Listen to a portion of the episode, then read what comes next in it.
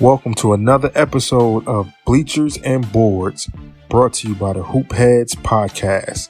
I'm Marlon Gill, and along with my co host Matt Collier, we'll analyze everything from hoops to hip hop. Check us out.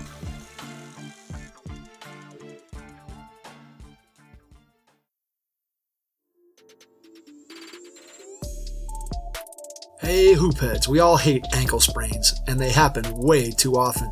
Ankle injuries are the number one sports related injury. Aryse is trying to change that. With the iFast, your athletes get preventative protection and full mobility.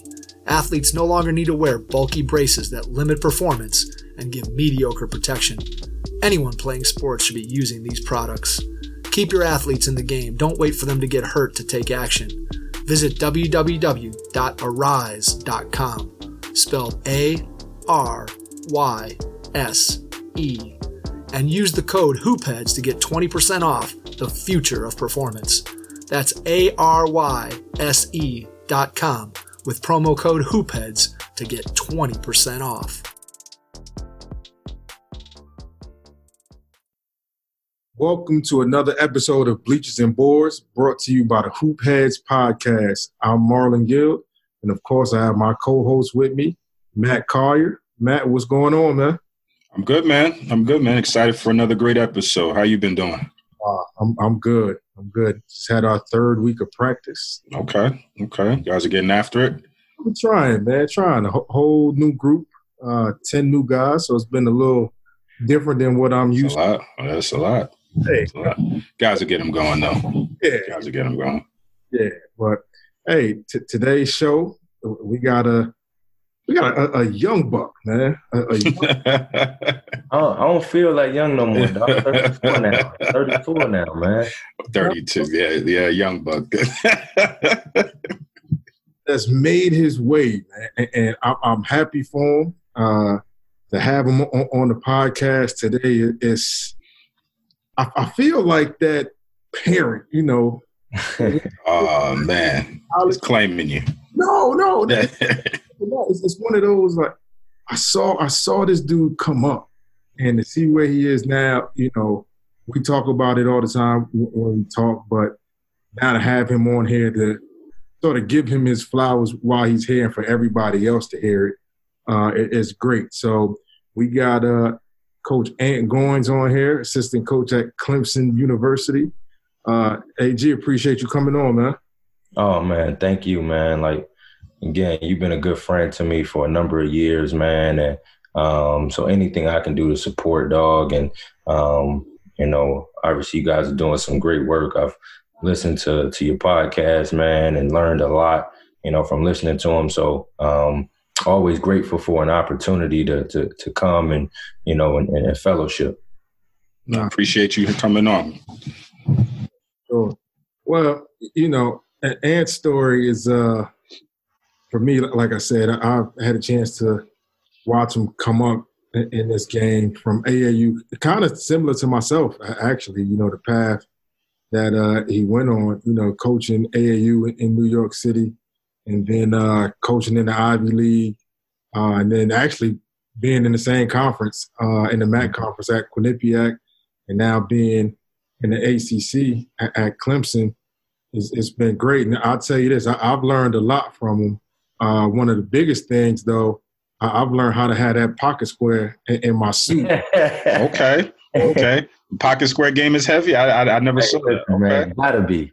Okay, okay, all right. I gotta check. I gotta check that out. I got. I gotta go on uh, Synergy or something and look at uh look at some uh, some game film and check out the pocket square. Hey, okay. it, it is precise. Okay, respect, respect, uh, respect. You gotta you gotta bring it on the sideline when you can. Yes, you do. Yes, you do. But no, man. Uh, glad, glad to have you here uh, on, on this podcast and you can, man, just talk a little bit about your time at Clemson and what it is you guys like to do and what you'll share with our listeners and our viewers today. Okay, okay. Um, well, you know, again, thanks, man. You know, the the the path that I've uh, kind of been that was kind of laid out for me a little bit in terms of, you know, I won't say that I've taken like opportunities have, you know, come my way. Fortunately, um, like Marlon said, I coached uh, AAU for the Westchester Hawks, um, and I think you know, kind of as we talked about before, our, our relationships, um, you know, grow out of being trying to be genuine. Like to be honest with you, like when I was coaching AAU and coaching prep school, you know, did I come to a point where I wanted to coach in college? Yeah. Did I also realize that, man, I had an opportunity to, to affect some young people's lives?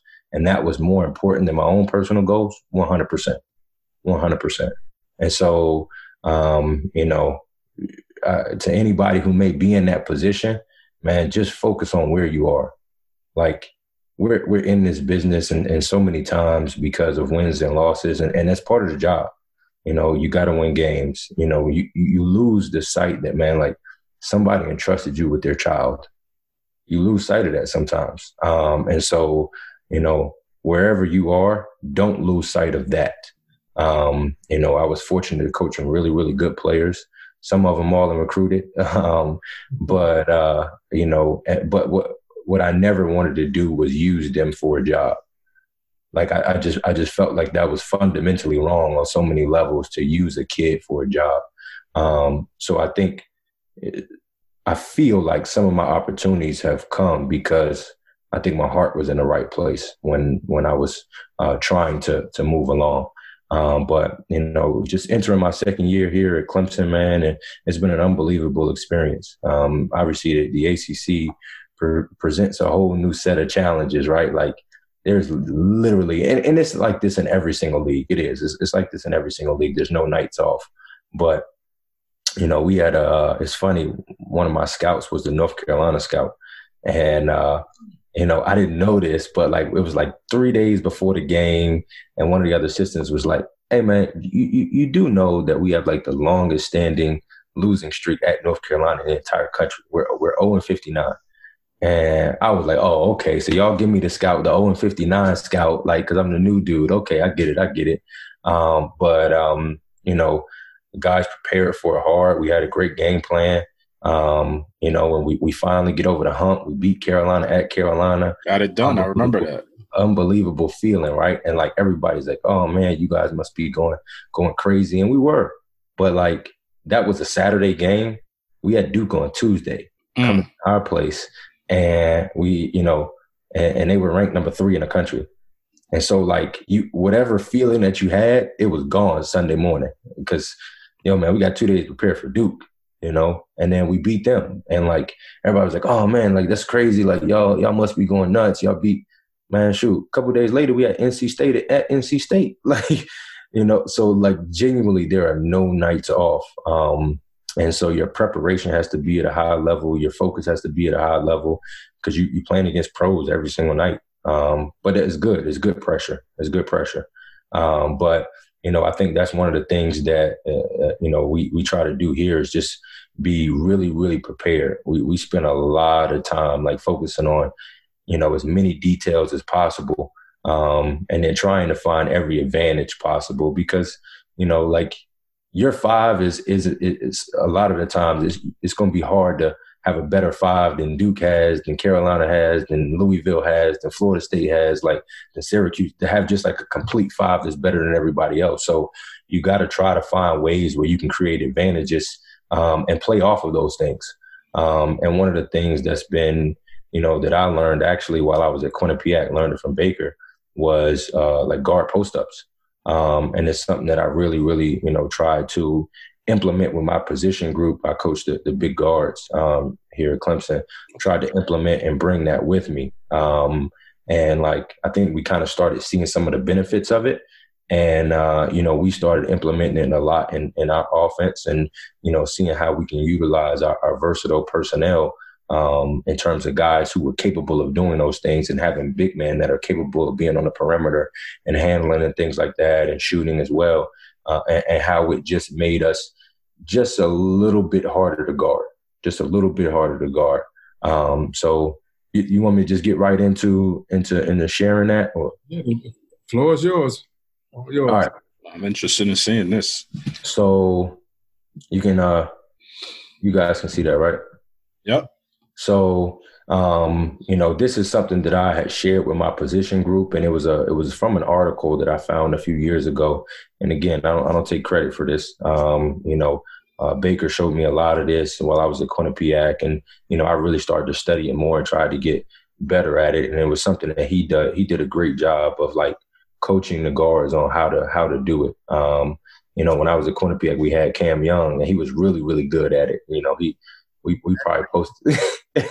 he was he was unbelievable at it, like just posting up. Like he was he was you know fantastic at it. Um, and I, I had some other guys that I had coached in prep school. Zaid Hearst, who played at Quinnipiac as well. Um, he was uh, he was really good at it too, man. Like he was just you know, but he was like a former post player as in in high school that like turned himself into a guard. So he always had that part of it. Um, but we talk about like why do we post up, right? So um, you know, as you kind of see from the chart, it talks about uh, points per possession from off screens, right? So like you know, you're under one point per possession just from like a, a catch and shoot shot from off screens, right? Then you talk about points per possession is just from like a spot up. So you're standing still, somebody reverses you the ball, a spot up catch and shoot shot. So you're about, you know, uh, now you're probably at the point where you're about one point per possession, right? Which like majority of the time, if you're getting one point per possession, you're clapping your hands, you know, you're really excited about it.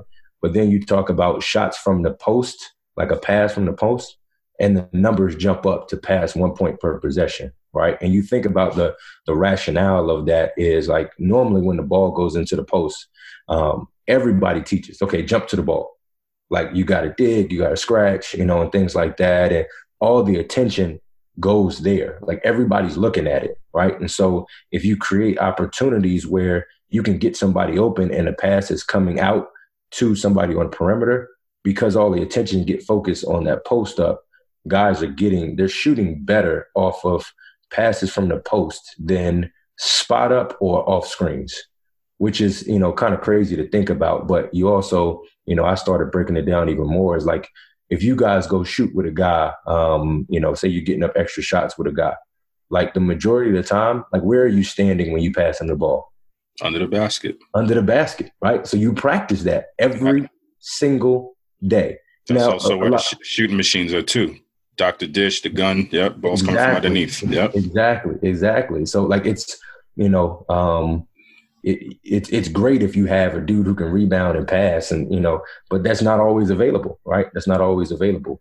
Um, so a lot of times, you know, guys growing up, like you, you know, you're getting passes from straight on when you're practicing your shooting, right? So you know, just kind of taking it a step further and thinking about like why this happens, um, and then so you know, just talking about passes out of it, and then you take it a step further and I know programs that I've been a part of, like we didn't practice that much post defense with the guards.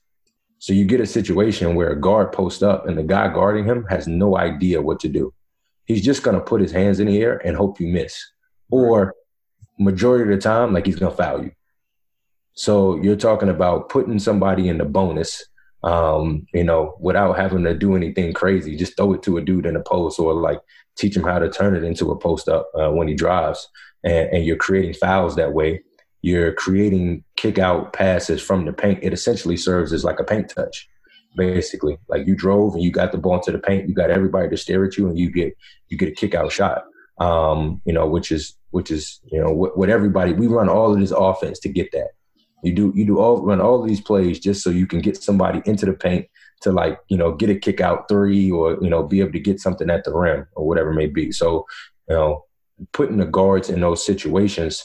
And then also, like, normally your best passers on your team are your guards. so if you can create a situation where everybody is staring at your best passer and you got guys on the perimeter that can shoot, you take it any every day. Um, so it's it's a, another way to kind of create offense for your uh, for yourself. Now it does kind of put onus on you to have guys around him that can shoot or like it just gets cluttered down and, and gets really bogged down. But you know, with today's game, that's the way it's played. Like bigs are on the perimeter shooting. You want to have uh, perimeter shooting from your your guards, um, you know, and then also you you, you get that where, situation where you're throwing it to a guy in a post and you're getting guys cutting off of it, and you can get really creative with it. You know, the more you kind of play with it. Um, but you know, you go to that next chart and you look back, and this is a few years old, but the the most efficient post up players in the entire country were all guards.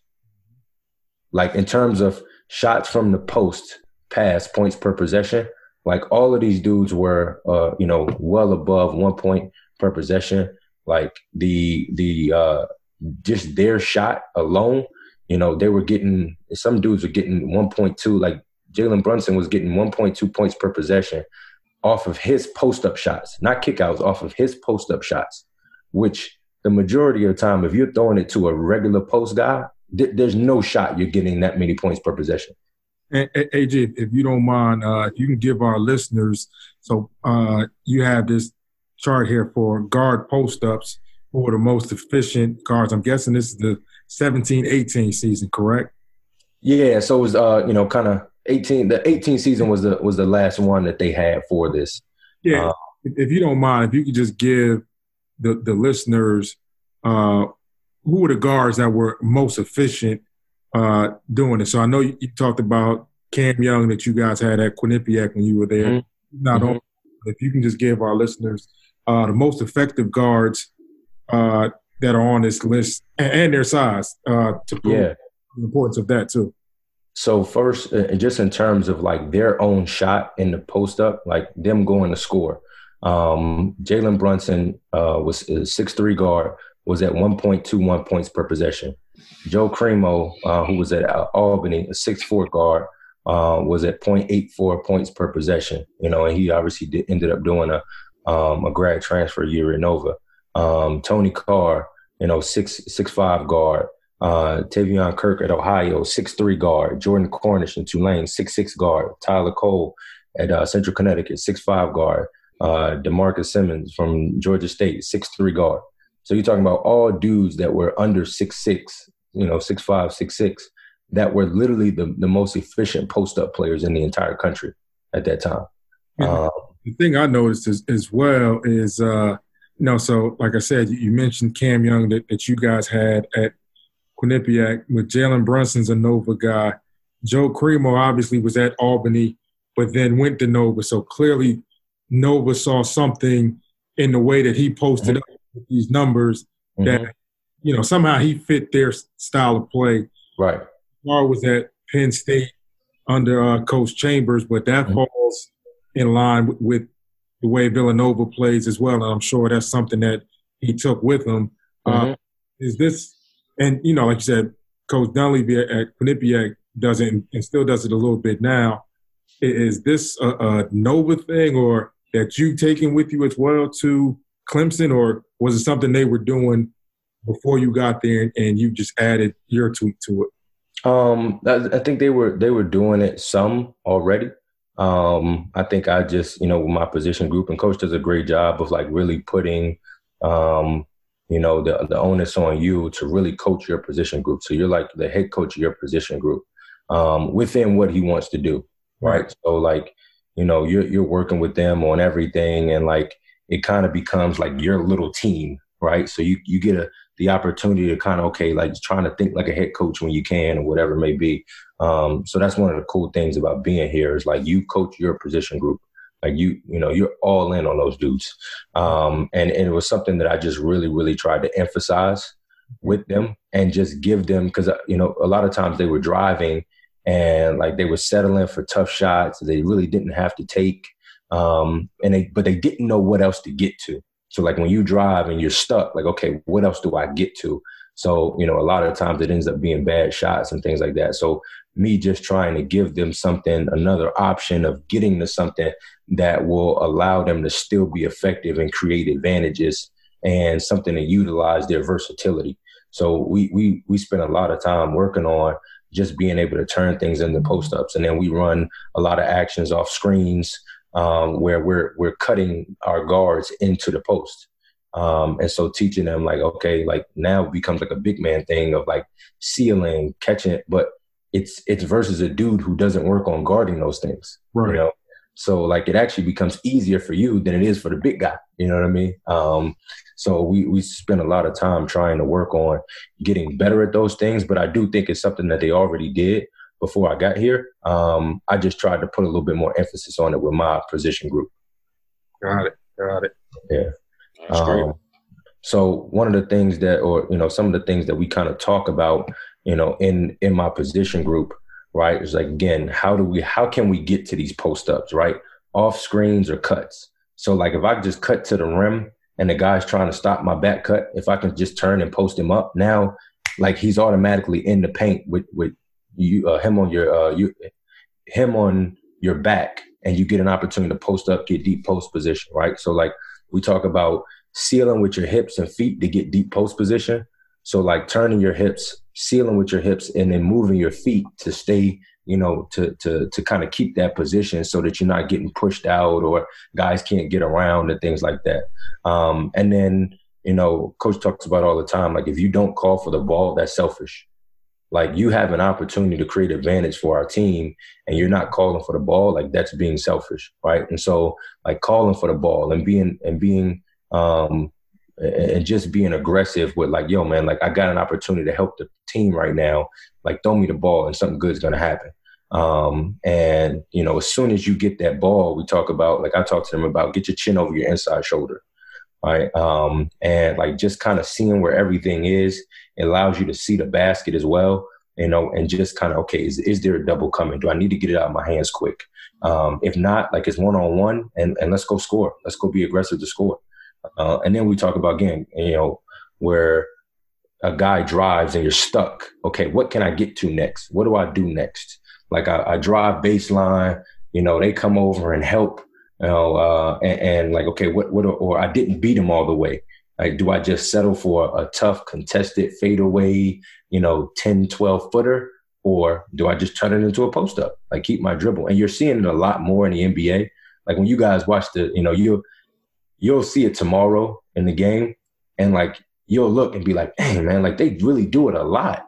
Like, these, like the, the dudes in the league, like, they drop and they turn it into a post up every single time. Like some dudes will literally catch it on the arc and just start posting you up. Right. They call it like the Bark the Barkley post up, right? Where you dribble yeah, down, dribble yeah. down into it and start and then turn it into a post up. Exactly, exactly. So, you know, um, for for our guys, like now it's a situation where you're talking about, hey, these are things that if you can do these, it helps you in terms of the next level, right? So you know, all of these guys want to play at the next level, all of them. So like, okay, let's let's give them things that'll help them be successful here, but also give them fundamentals and give them tools that will help them transition to that next level as well. Um, you know, and uh, so we talk about keeping the ball between your hips because when you got a smaller guard on you, you know, as soon as you switch it over to that other hand and gets outside your hips, now it's a it's a chance for them to go you know, kind of poke the ball away and, and just be able to reach and get deflections, right? So keeping the uh, ball between your hips, and again, getting that head over that uh, over the inside shoulder so that you can see anything kind of coming at you.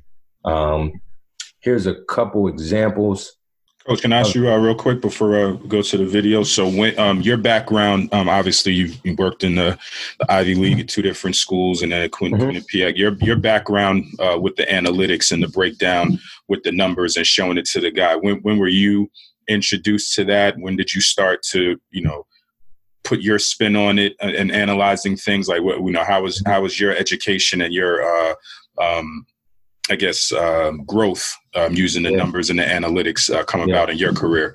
Well, I'll say this: I'm not a, I'm not as crazy about analytics maybe as some other people are. Mm-hmm. You know, I still think a good foul line, 15 foot jump shot, like if you come off a ball screen and you can get to that, like shoot it.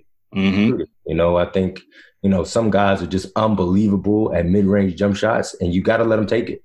You got to let them take it. So I'm not you know, maybe as, as crazy about the analytics as some other people are. I do use, try to use it to support things that are already in my mind. Right. And validate it. Um, you know, and, and you talk about points per possession and all of those, all of those things are language that are just being spoken um, in the game of basketball now. And some people go way far where they like won't take certain shots because they're worried about the points per possession. I'm not on that end of the spectrum. Mm-hmm. I'm more so like, hey, you got to play the game. There's certain shots that present themselves, and you got to take them. and you got to take them. Now, if you practice them, it's a good shot for you. If you don't practice them, that's a bad shot for you. And I don't care what position you are. You know what I mean? Like a big that doesn't practice shooting threes and he's shooting threes, like that is a bad shot for him.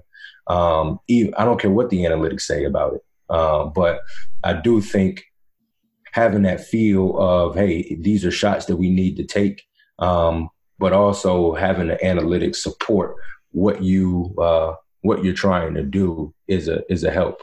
Um, and so, you know, like obviously everybody uses KenPom uh, for for one reason or another, and I would never kind of go all the way into the analytics in terms of like do this, but I would try to use it to support what I like. If I'm watching a scouting report, I'm trying to use it to support what I'm seeing.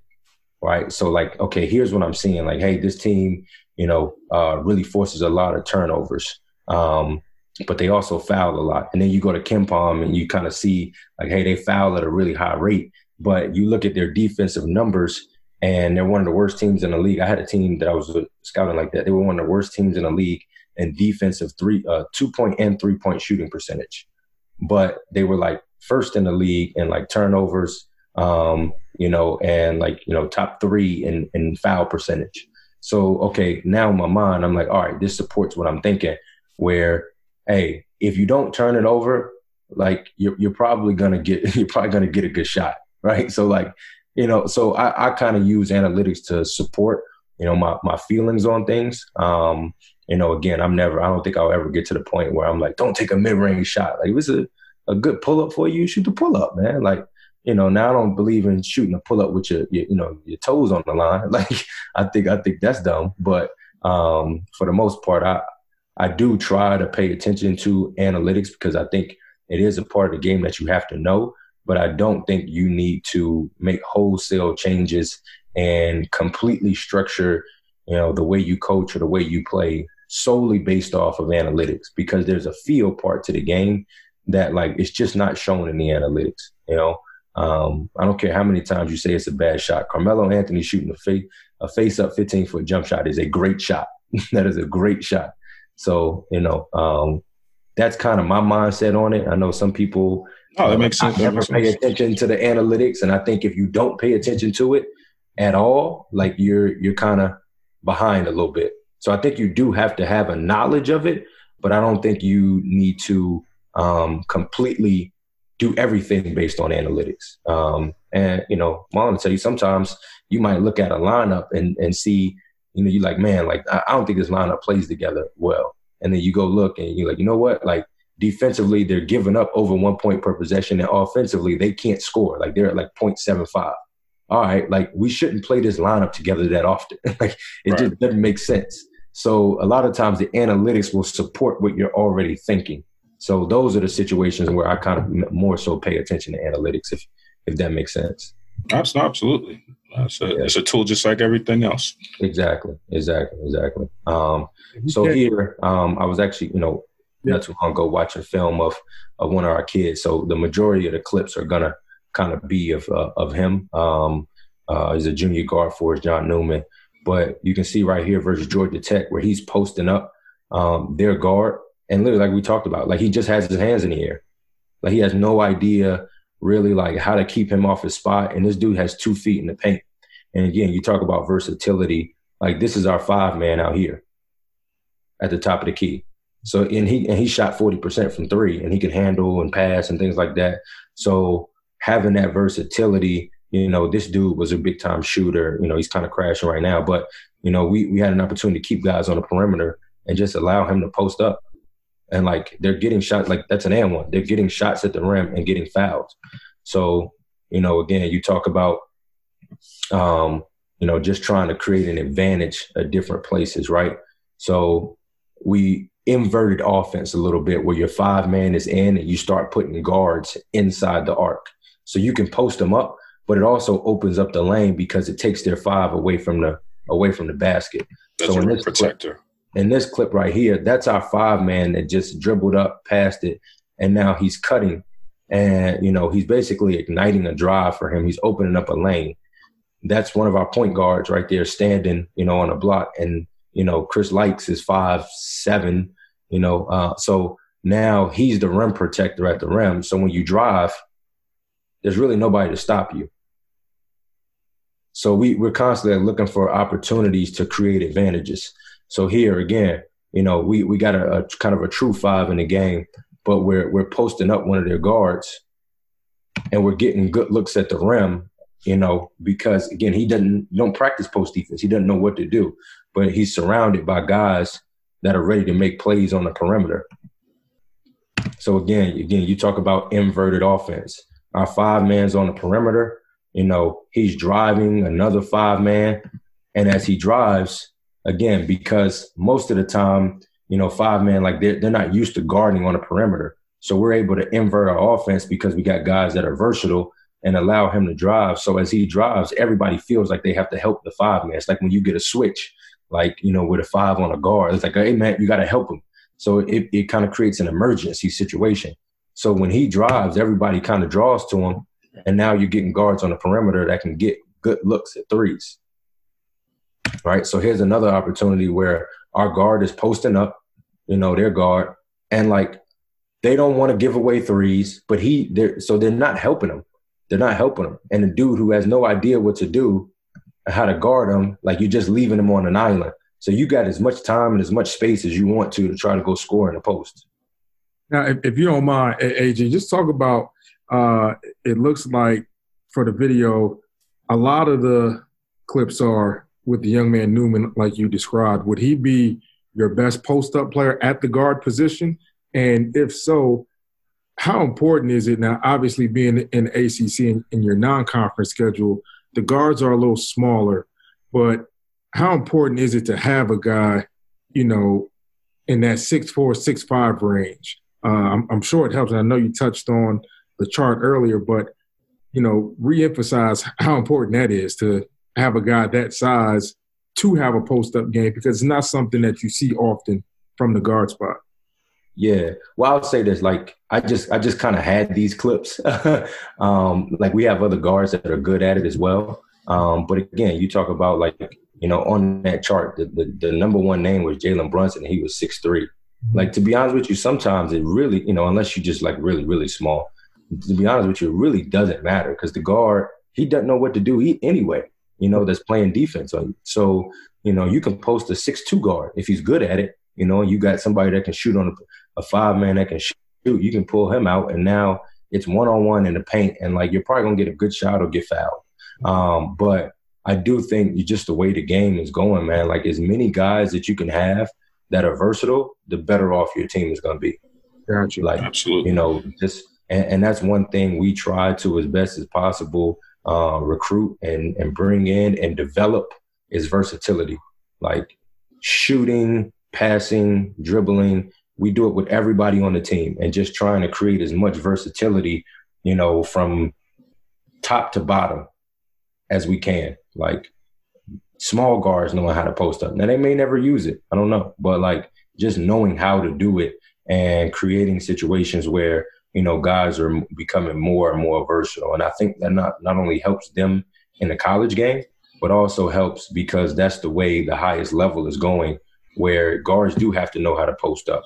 Um, you know, you watch dudes like you know Devin Booker's really good at it. Um, Dwyane Wade was really good at it uh, you, you, you, know, you're just starting to see more and more guards, you know, trying to do it as uh, as, as often as they can. Um, and so, like, I think the more guys you can get, it's just it's just about versatility. It's just about versatility. Um, you know, I think it just makes it harder for you to guard. But this is something that John's been working on really, really hard.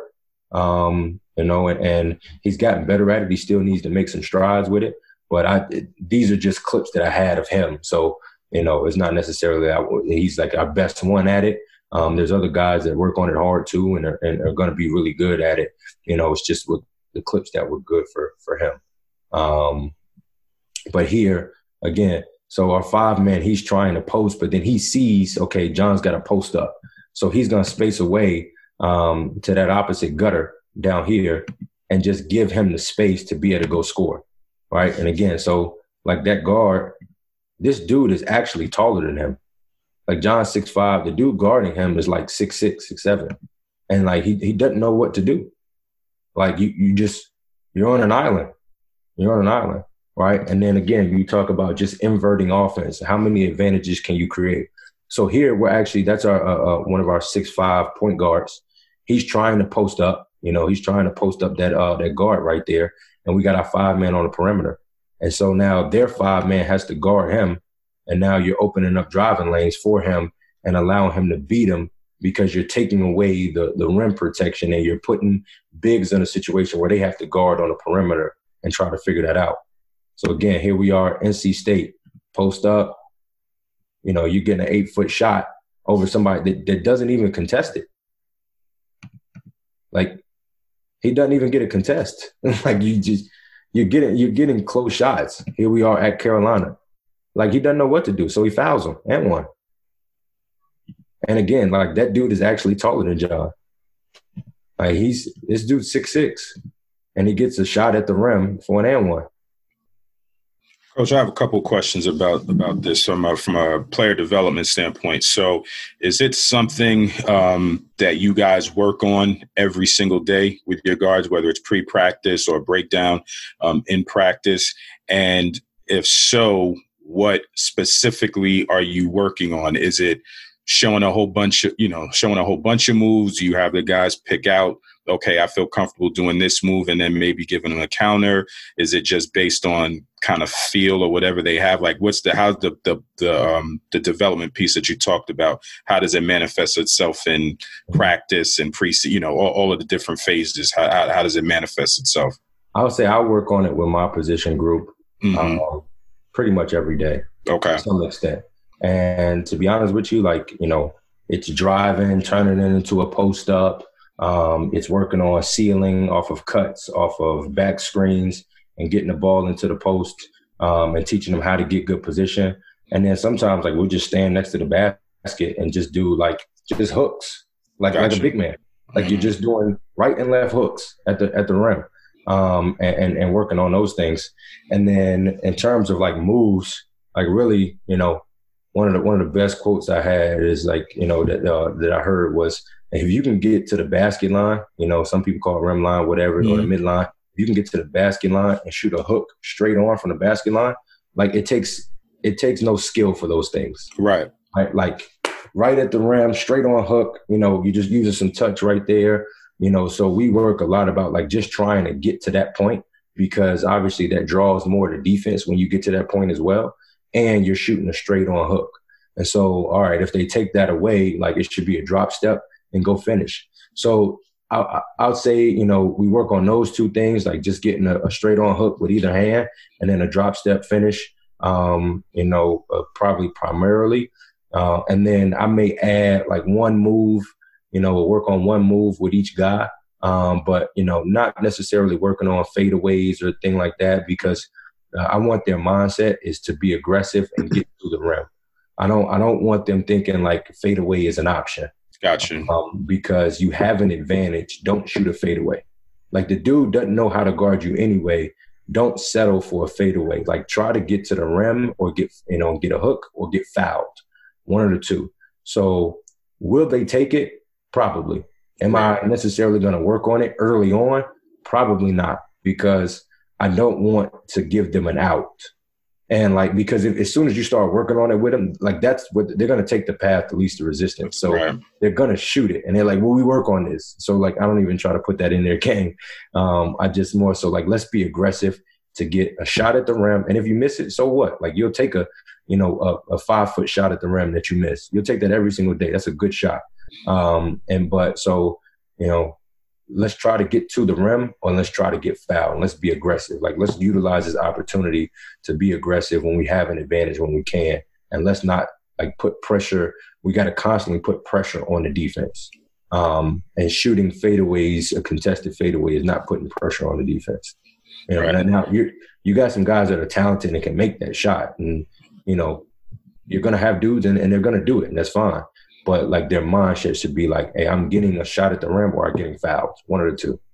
Now, will you also, um, if a guy say you're you're working on it, say he's not the best at it, will you still, um, through the course of a game, or a coach say, okay, let's still get the ball into the post uh, for our guards, um, with the intent of not necessarily him going to score, but more so for a kick out and forcing a low uh, a long closeout to get you know the to get uh, a basket in another way, or is it pretty much using the advantage of a guy that you feel has a skill level to score, and then if he has to pass, then you do that? Just kind of what's the philosophy on you know getting the ball inside? Will you, you use it just as a tool to create other action, or is it mainly just try to get a bucket from that from the guy, the primary guy, and then if he has to pass it, he passes it out. Well, you know, coach talks a lot about like just making reads, right? Okay. And we never we never want to do to like, hey, get the ball in the post and look to pass because teams are smart, right? Like, you know, you got Marlon out there doing scouting reports. He's gonna be like, yo, this dude doesn't score, so just don't help, right? So, um, you know, it's about putting in the time to develop and get better at it. Um, and you know again trying to get fouled and being aggressive. And then you know a lot of times what's going to happen is that, that they're going to naturally be drawn to you and make the right read make the right pass because okay i have two people guarding me. I don't need to score over two people. Somebody's open. Find him. And normally he's going to be on the other side of the floor. Fine. Get it to him. Somehow some way get it to him. And let's play out of it. And that's going to create a closeout. It may it may create a wide open three. I don't know. But like you have to be able to make that decision. You can't just like, hey, we're gonna throw it to you and we're throwing it to you so you can pass. Like, no, like, you know, eventually somebody's gonna be like, hey man, they're throwing this in there so they can pass, don't help. And you're gonna have to score. So just teaching them um, how to read when you have people and you need around you and you need to pass, or it's one on one, go try to score. Go try to score, you know, or or get fouled and go to the foul line. And to be honest with you, you really don't have to be that great at it. Again, like most teams aren't practicing a lot of post defense with their guards. So as long as you can make a layup, like you probably can get a good shot off. Gotcha. No, that's great. It's good stuff. Um, so just a couple more clips. Again, we talk about inverting offense. So as you can see, and and we actually led the ACC in uh and and two point field goal percentage. Um, and you know our center was six eight, um, but he could shoot. So again, that opens up the paint. So he's on the perimeter, and you get a situation. He shoots forty percent from three, so you can't leave him. So like now the paint starts to open up, and guys become more confident in shots because you start worrying about uh, your your big on the perimeter again. So paint is open. Paint is open. Everybody's on the perimeter. All of these dudes are capable of, uh, you know, making threes and our five man gets another five man, and and you know this the dude's guarding him. He's talented. He may play in the league one day, but you you talk about okay, you're gonna draw a lot of people because they're nervous that he's gonna get beat, and now it's just about making the right reads and being aggressive. So again, you know, again, inverted offense. Our five is on the perimeter still, right? We got a guard inside, right? So you're taking away their post guy and the lane opens up and by the time he reacts to it like it's too late. It's too late. You got to cover these guys on the perimeter so he can shift out to the perimeter and he's afraid. Again you know this dude's super talented and we knew hey he's strong he's physical he blocks shots. We got to get him away from the rim if we're going to be able to score at the rim. So okay a dude who shoots 40% and they're telling him hey man you can't let this dude get threes off so again, when they drive to the paint, like you don't have to finish over a big as much. So that's how you end up, you know, leading the, the conference in two point field goal percentage without a dude who's that big on the inside is because you, you know, you teach your guards to be aggressive and to uh, to attack the rim. And then you take away the decision of like, do I have to score over a 6'11 dude by bringing him out to the perimeter a lot? So again, you know, we're able to utilize our advantages of having dudes that are versatile like right now on the floor, Amir six eight, uh, Tevin was six uh, six six six seven, six four six four, six or six five six five. So like you talk about, and and they all can you know make threes. So you got like size across the board, and that, and all all of those dudes would post up. They all would shoot threes. They all would handle it, and so you, you know you you kind of create some type of uh, advantage where Okay, maybe maybe they do have a six eleven dude, but like let's see if he can go out on the perimeter. Right. You know. But that was uh that was all my clips. Okay. But that's good stuff. I, I, I like that. Just off the fact of you know it's the way the game's going now, right? Mm-hmm. Uh, basing the floor, uh, kind of gone are the days of the big man that just stays on the block and, mm-hmm. mm-hmm. now you know you got to have guys that, that can make shots because now that makes it hard for bigger defenders to play on the perimeter because they're not used to it. Mm-hmm. You know, it's it's the way to get the game's going now, and a lot of teams are doing it. It's just a matter of who's doing it the best. And you know, I, I think when we were all coming up, it, it was funny. Uh, you know, the big guys they wanted to be guards and mm-hmm. they could handle and, and, things of that nature. And, and now they're getting that chance, but now the guards are showing that they can post up and, and be just like the, the big guys. So, mm-hmm. you know, it's the way the game's going. Everybody's adjusting to it, and it's who makes the best adjustment. And my right. will have a chance to come out on top. I get it. You got to have good players too, but yeah, hundred percent. You can make those adjustments. Uh, kind of gets that nod in that W column. Yeah, and and I think you just got to kind of read what your what your team is because there there are teams that still do play with two post guys. You know mm-hmm. what I mean? Like, you know, Carolina do like they, they're gonna roll out with post guys and like they're good. you know what I mean? Now they still may be able to shoot at times, but you know, Carolina may play with two post guys that don't shoot.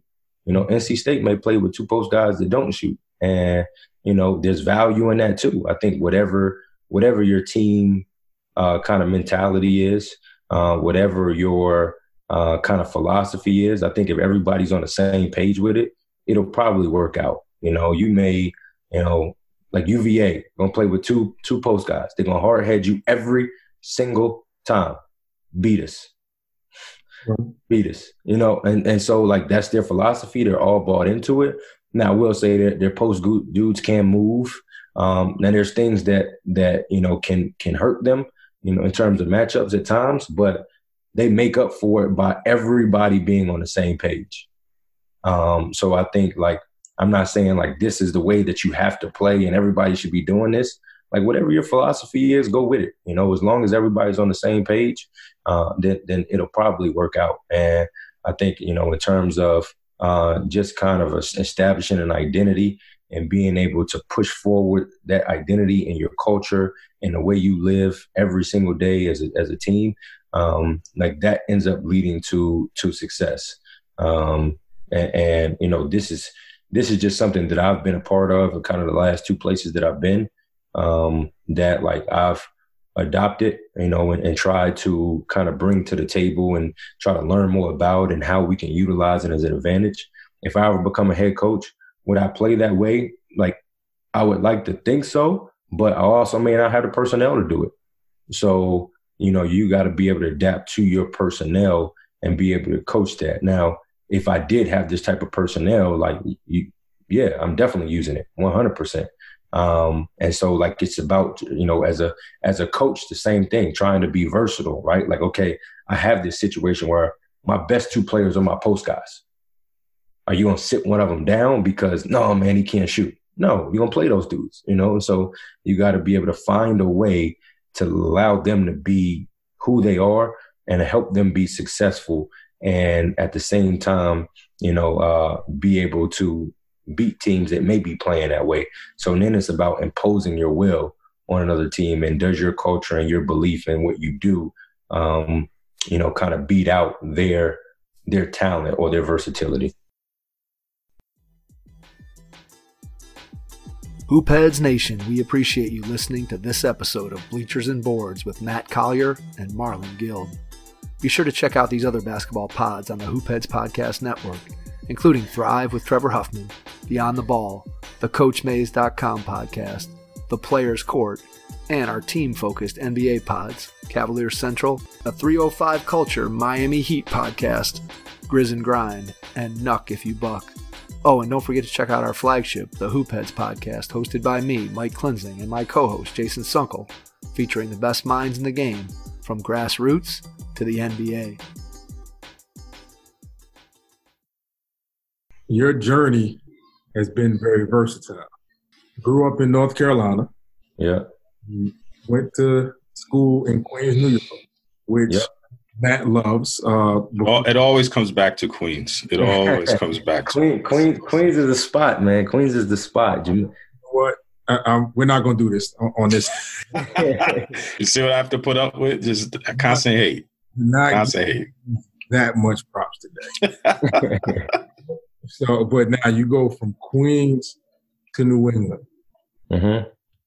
So obviously, you know, on bleachers and boards, we like to combine the two: basketball, uh, clipboard talk.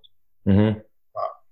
So, with your versatility being in three different areas, what was the hip hop scene for you growing up? Then making that transition to Queens for college. Let, let's get it clear.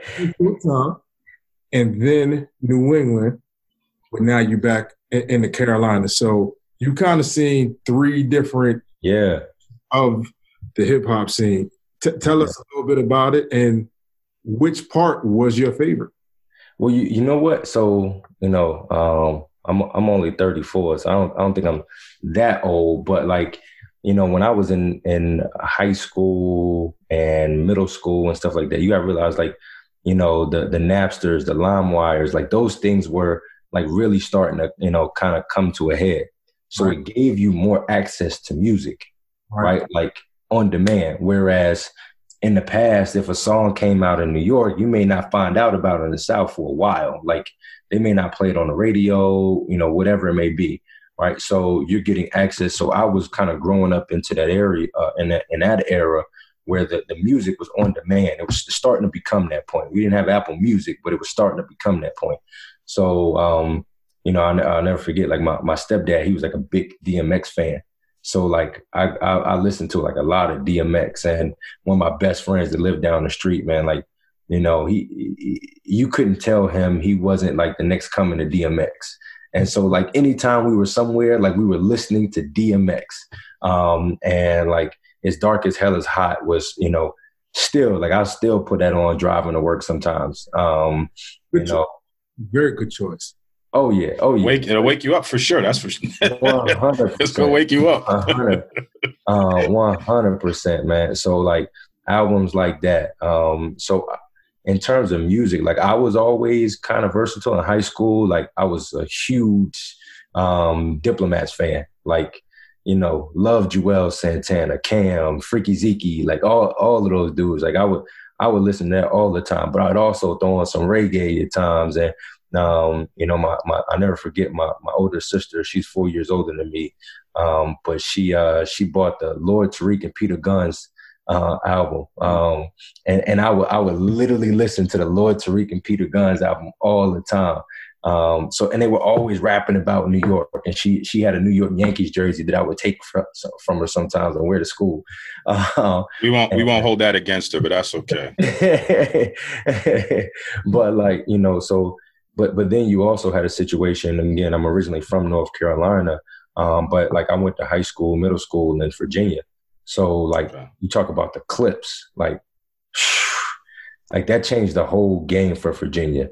That changed the whole game. When a Grindin' song came out, like you know, I had it on VHS, the whole the whole like music video, and like was pointing out friends in the music video and things like that. So you know, you you uh you kind of had that that element to it too, and you know uh, the, the, the G units. But I also again, you know, you you start now the music is starting to become even more and more available.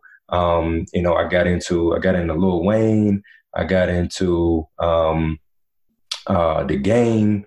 Like you know, the music was just so uh, uh you know kind of readily available to you that uh, that you know you just listen and respected a good artist like still one of my favorite artists to this day is Joe Budden.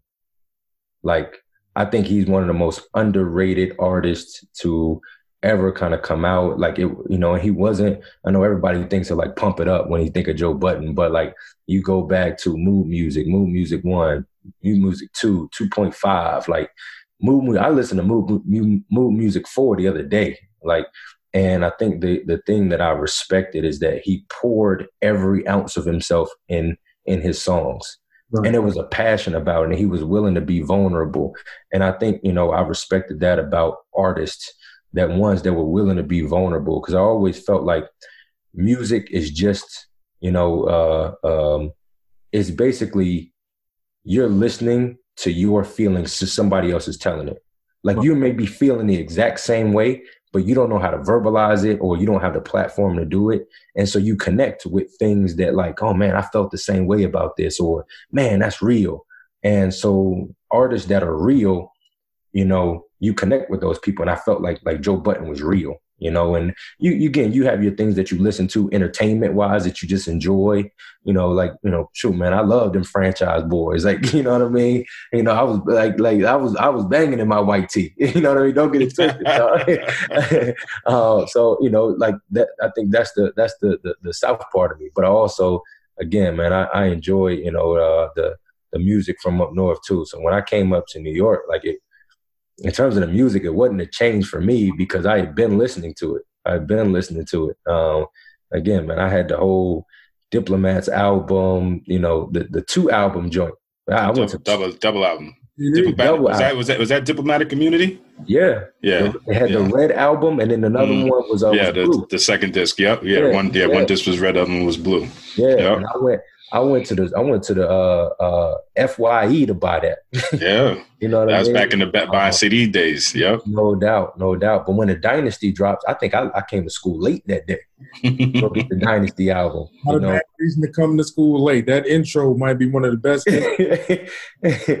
exactly, exactly. So you know, man, I I, I kind of got a, a, taste. It's funny that I ended up listening to it like a lot of like New York music, and then I ended up going to school there.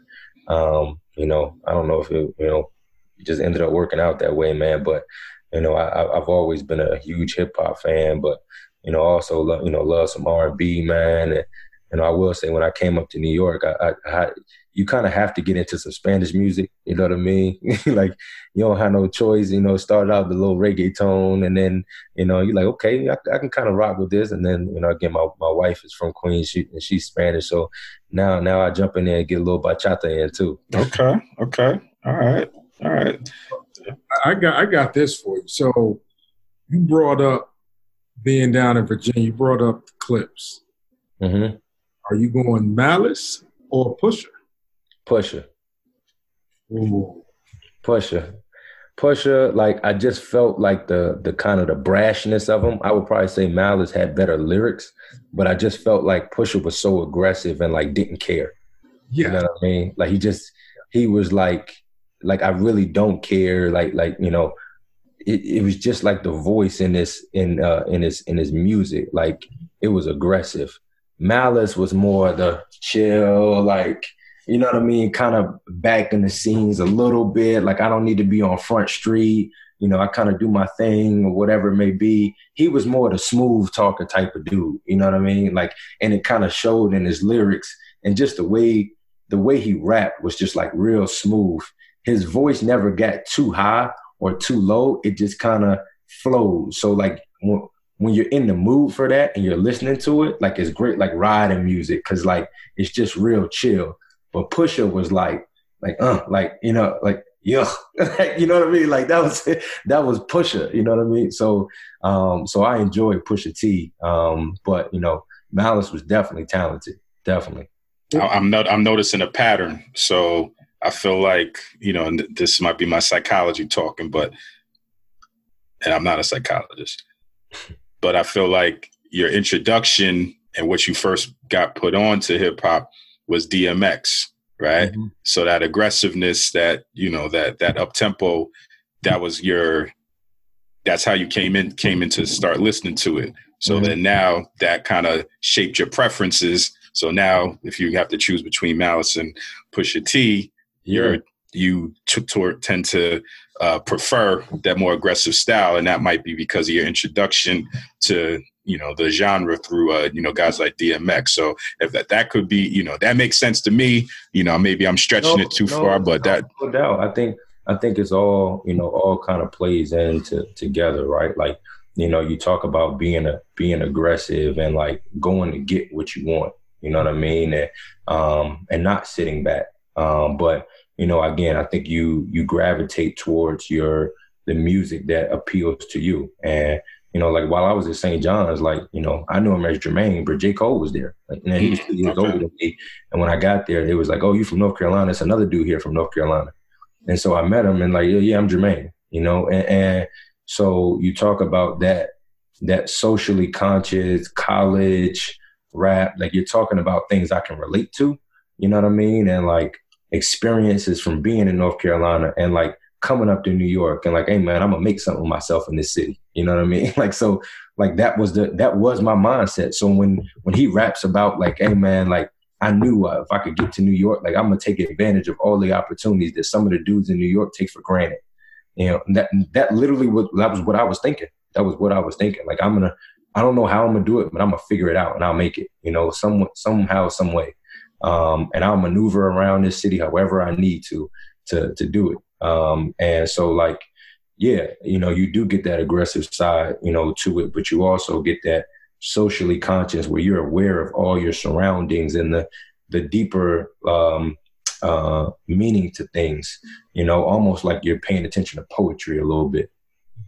That's a great. That's great. Man, I, I'll ask you, man. Who you going with? What's that? Who, Uh, who you let's see. Don't mess this up, man. Don't mess it up, dog.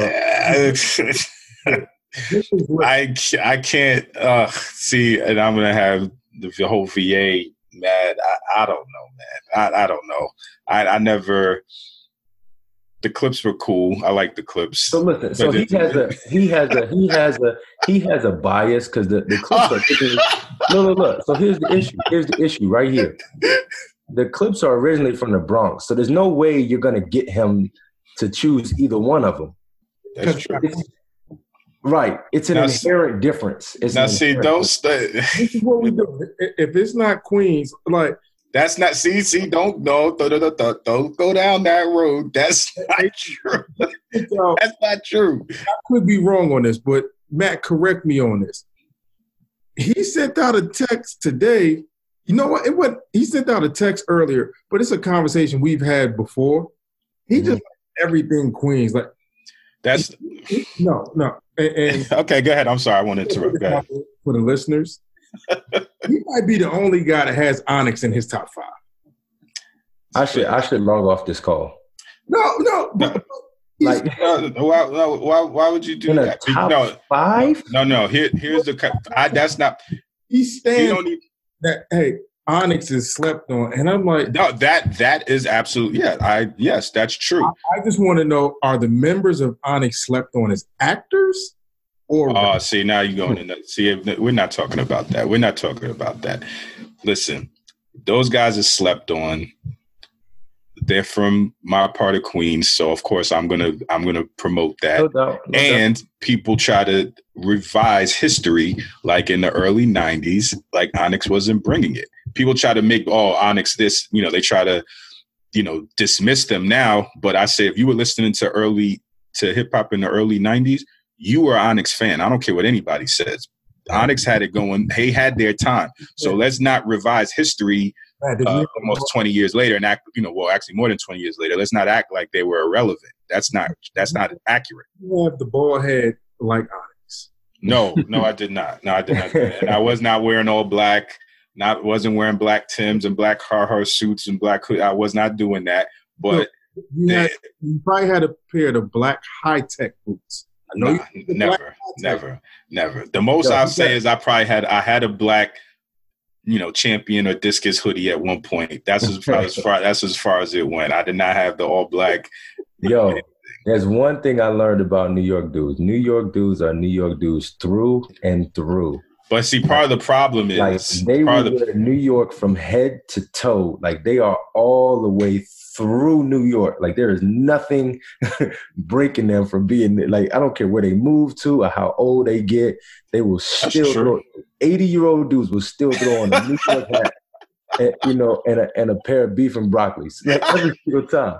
we were just talking about that today. I, I got a pair in the closet. I got a, I got a pair in the closet. I was still throwing a pair of beef and broccoli. Got- not as much as I used to, you know, but not as much as I used to. But yeah, but they, they, they, it's mandatory. They stay in the closet. That, that's see, true. like some gotta have a pair. okay, so I, I I got into that music, but like there was some there's some stuff that I just like the old dirty bastards and Mhm. like like I, I I just couldn't get into that. Like that just That's, that's, that that's didn't fine. that didn't appeal to me. But I did love Big L. Mm. One of the best. One of the best. Like the the the the the metaphors that he would drop, like oh my gosh, um, but like I bet it was remember having Big L albums. You know what I mean? Like again, and I was might might have been in like the ninth grade. Like I'm Mhm. listening listening to that. Um, you know, and then you talk about like when G Unit really started popping, like, you know, Lloyd Banks again, just hitting him with, with metaphors, Fab, when he first was coming out, like, you know, on the mixtape games with the metaphors. And I was just like, my gosh, these dudes are Mhm. killing it. Um, but still would turn on that young buck and ride out. like that that young buck, well, Outside. uh Ca- Cashville, Tennessee. Good gosh, man. Like that, he used to kill that joint. I- I'm gonna say this: Young Buck's debut album is probably one of the best. Mm-hmm. Mm-hmm. It's just my, my opinion. I, I think, and Yeah. You could start that album and not skip a song. yes, and, and and you are perfectly correct. And you talk about Big L's album. Big Picture is another album that you can play Mm-hmm. from start to finish. Mm-hmm. You mentioned this earlier, and it really struck me. Joe Budden. A lot of people now think of Joe Budden as the outlandish podcast guy, Mm-hmm. Mm-hmm.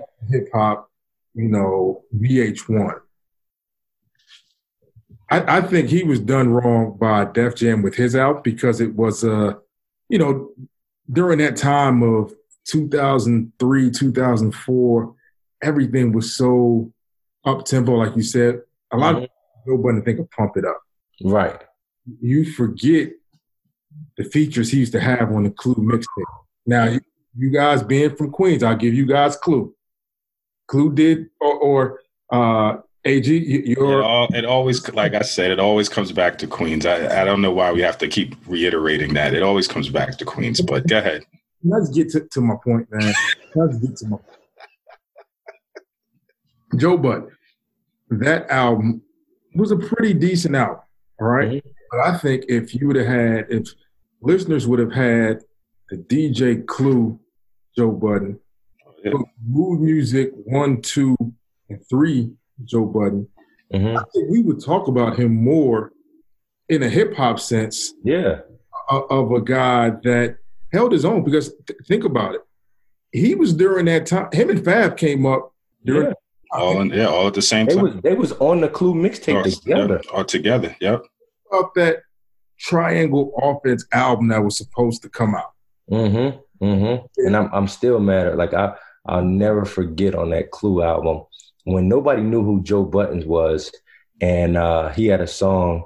Uh, it was him and Fab, and he had a line. He said, um, he said, for fun, we uh, we popped the hood and let the horses out, right? Like, and and like everybody kept saying like, oh, Joe Budden, that's really Rasheed Wallace. Like they thought it was Rasheed Wallace. Like, they didn't even know who he, they didn't even know who he was Yeah. and like he just starts showing up feature after feature after feature and you're like dang but you know like you talk about all those mood music all love lost no love lost Mhm. you know even even down to like you go back to the Joe Budden album and and i i challenge anybody to turn on 10 minutes and not be like damn like,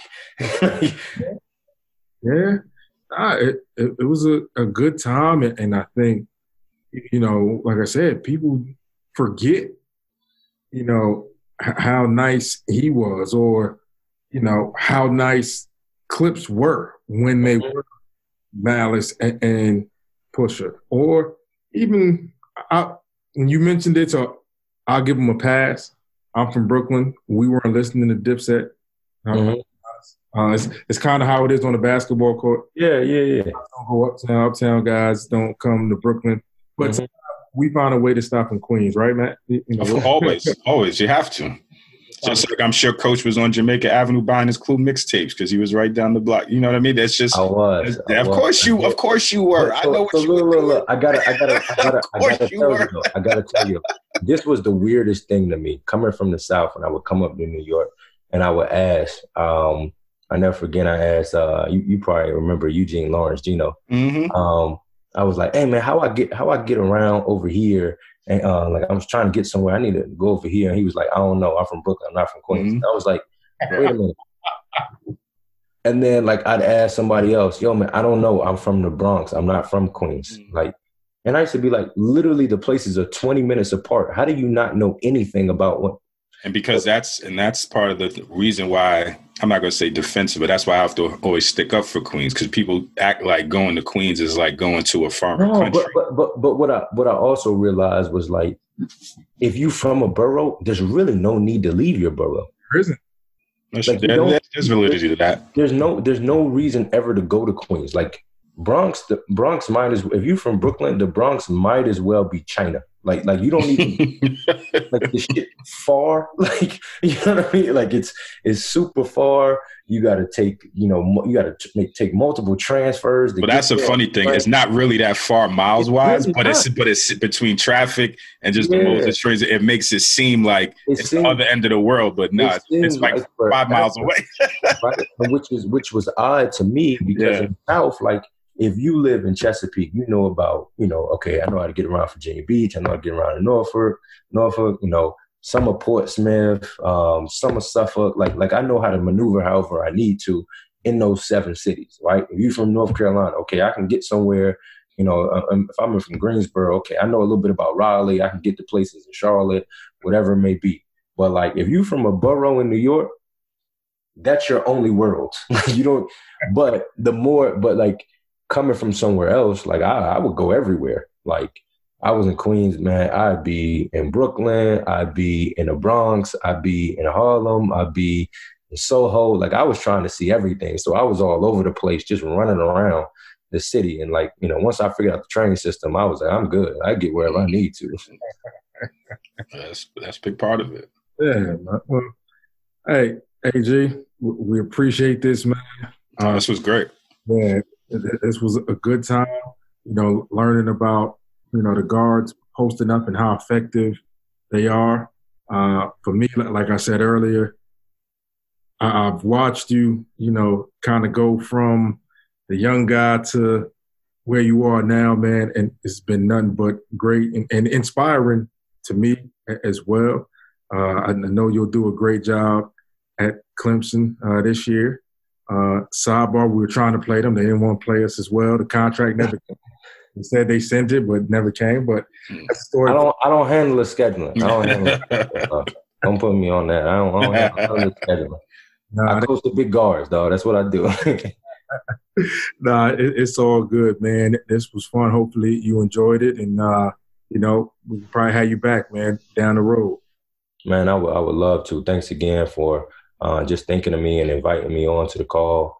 Um, you know, always, always enjoy, you know, just kind of, you know, talking a little basketball, talking music, man. And, you know, like I said, man, from, from day one, you know, you've, you've been, you know, a supporter, somebody who's always, you know, just reached out and like, hey man, how you doing type of deal. And, um, you know, I think that's what's made our relationship cool is it's never been about like what can I get from him or what can you know what can I get from him type of deal, man. And, you know, um, I'm always a firm believer, man. That, like every everything is gonna happen on in the right timing. You know what I mean? Like, you know, I saw friends, you know, when I was coaching for free, you know, for for four years, you know, one at Dartmouth and three at Yale. Um, you know, there were there were friends of mine that were getting high major assistant jobs that I felt like I was working just as hard as them. And um, but like I think it's just about like celebrating those people and being happy and understanding like, yo, like my time is gonna come too. Like don't don't feel no type of way for me. Like my time will come when I, when it's supposed to. And you know, I've always had a ton of respect for for what you do um, and how you go about your business, man. And you know, I've I've I've probably watched you more than you think I do. Um, you know, that's something I try to do is I try to I watch a lot of people um, that I respect. Um, and I watch people that like, you know, I don't want to be like too. Um, and, and, you know, again, I think uh, uh, all of our quest is to be a head coach one day. Um, and I think the thing that, you know, it, to kind of help a little bit is to watch people, you know, how they move and interact in certain situations, but then also watch their decision making. Like not you know, and, and I try to watch that like with, with every head coach that I that I work under. Not that I would make the same decision as them, but like maybe there are some things that they thought about that got them to that decision that I didn't think about. And so like I try to watch their decision making, like how did they get to that decision? Because if I'm ever in that situation as a head coach, like maybe I'm like, oh, okay, like I, I might do something completely different, but it might just put a thought in my head, like I remember, like we didn't necessarily think about this, but we probably should have, or whatever it may be. Um, but you know, I definitely have watched, you know, you, um, you know, watch you with the guys before the game and how you interact with them, how you're going to prepare for games, how you carry yourself on the road, man, and you know how you carry yourself in terms of relationships, man. So I've learned a lot, you know, and, and I appreciate you, man. And you know what you're doing is is is great. Um, you know, you and Matt putting this together, man, to give a kind of a platform uh, for for coaches to to be able to express um, how they how they coach, express things that they bring to the table, um, but then also be able to uh, have a little bit of barbershop talk. That's that's, that's dope. Oh man, that, that's that's what we did it for. Uh, mm-hmm. guys to showcase that other side that people might not know. Uh, I, I, think you did that today, and I'm sure the listeners will love it and the viewers will love it. So, Matt, it's on you, man. Close us out, and we'll do it again sometime. Absolutely. want to thank uh, Coach Anthony Goins for coming on to the podcast today. Another episode of Bleachers and Boards here on the Hoopheads Podcast Network. And uh, we thank you all for checking us out. You can feel free to check out the, the clips that Coach Goins uh, went over uh, and showing the inverted offense on our YouTube page. So please check that out. Uh, like and subscribe uh, on all of our different streaming outlets. And look forward to having you again. All right. Take care. If you have an existing podcast or are looking to launch your own pod but aren't sure where to start, the team at My Podcast Manager can help. Our podcast team works behind the scenes so you can do what you do best. We'll help you launch your podcast, make it sound great, and free up your time for the more enjoyable parts of podcasting. If you're ready to put your podcast editing, production, and promotion on autopilot with a trusted team of podcasting professionals, visit mypodcastmanager.com to get started.